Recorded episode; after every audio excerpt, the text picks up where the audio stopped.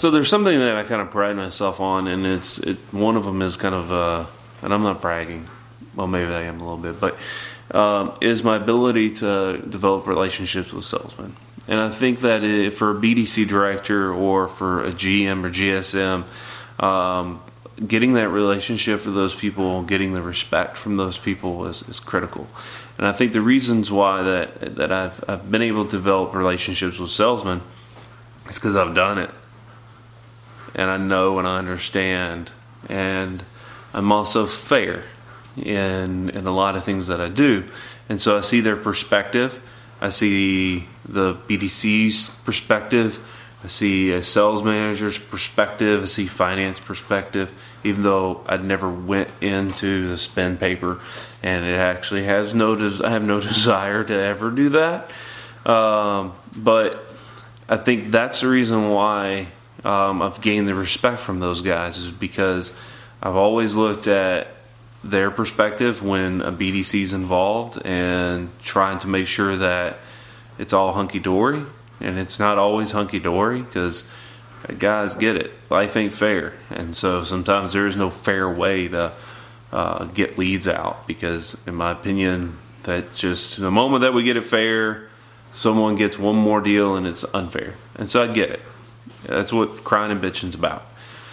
But I think the biggest thing for BDC directors is that you have to develop that relationship with salesmen because, you know, those are the guys who are on the ground. Those are the guys who if you have a conversation with them, you can understand what's going on and how things are being done and how you can, you know, tweak some things.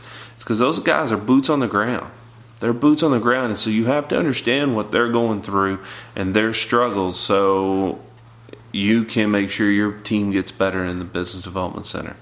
And so when your BDC may be saying something and it's coming across to the customer a different way, those guys are going to be the first ones to hear it because they're the guys that are going to have to jump through that hurdle. And so those are the guys that you need to talk to to find out maybe what you can't hear or you haven't heard, or maybe you've changed. You want to see what's going on and how that's being um, seen on the floor. You have to have that relationship with them, and you have to be on their team. This isn't a this person against this person. Like you have to be on their team, and so understand their gripes, understand their complaints, understand what they're going through. Uh, for BDC director, I think is is critical uh, because it allows you to be better. It allows you to have you know fans on the sales floor, which is extremely important. Because if they're griping and complaining in their manager's ears, then you're going to get it tenfold as a BDC director or manager. And so having them as fans, um, they're going to create a good atmosphere for you as a manager. And so understand what they're going through. Talk to them on daily. Uh, try to fix things when they need things fixed. And, and be, I'm not saying be their friend, but I'm saying understand what they're going through and be there for them when they need it. Thank you guys so much for watching.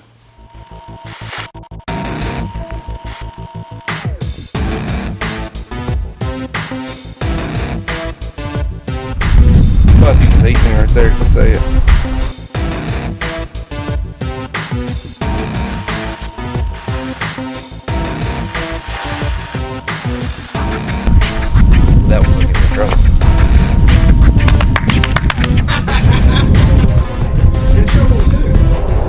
Just the people.